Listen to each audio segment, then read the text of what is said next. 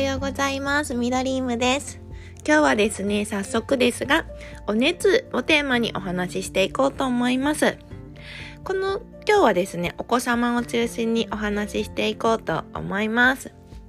お熱が出た時っていうのはやっぱりすごくびっくりしてしまったりこう数字がね高ければ高いほど不安になってしまうかなと思うんですけれどもまずは今日は大事なその観察チェックポイントっていうところでお話ししていこうと思います。普段看護師の私たちがどんなことに注意してあの、まあ、現場でもそうなんですがあの見ているのか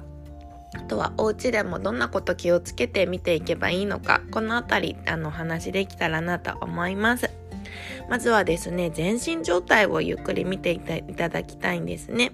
機嫌がどうかなとか、あの、例えば母乳飲んでる子なら母乳飲めるかなとか、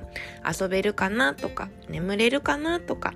あとは他にこの他気になることはないかなっていう、このあたりの症状っていうのがとても大事になってきます。いつもよりこう機嫌が悪かったりとか母乳の飲みが悪かったりとかこう遊ぶ元気がなかったり夜眠れないほど機嫌が悪かったりとか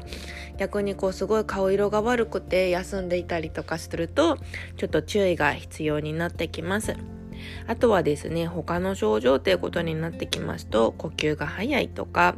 こういつも症状がないのに今回すごく頭痛がっていたりとか、こう気持ち悪くて何回も吐いていたりとか、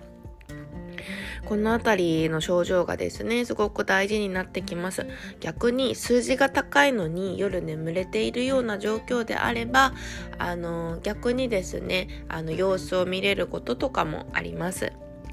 明日はまた詳しくお話できたらなと思います。ではまたね。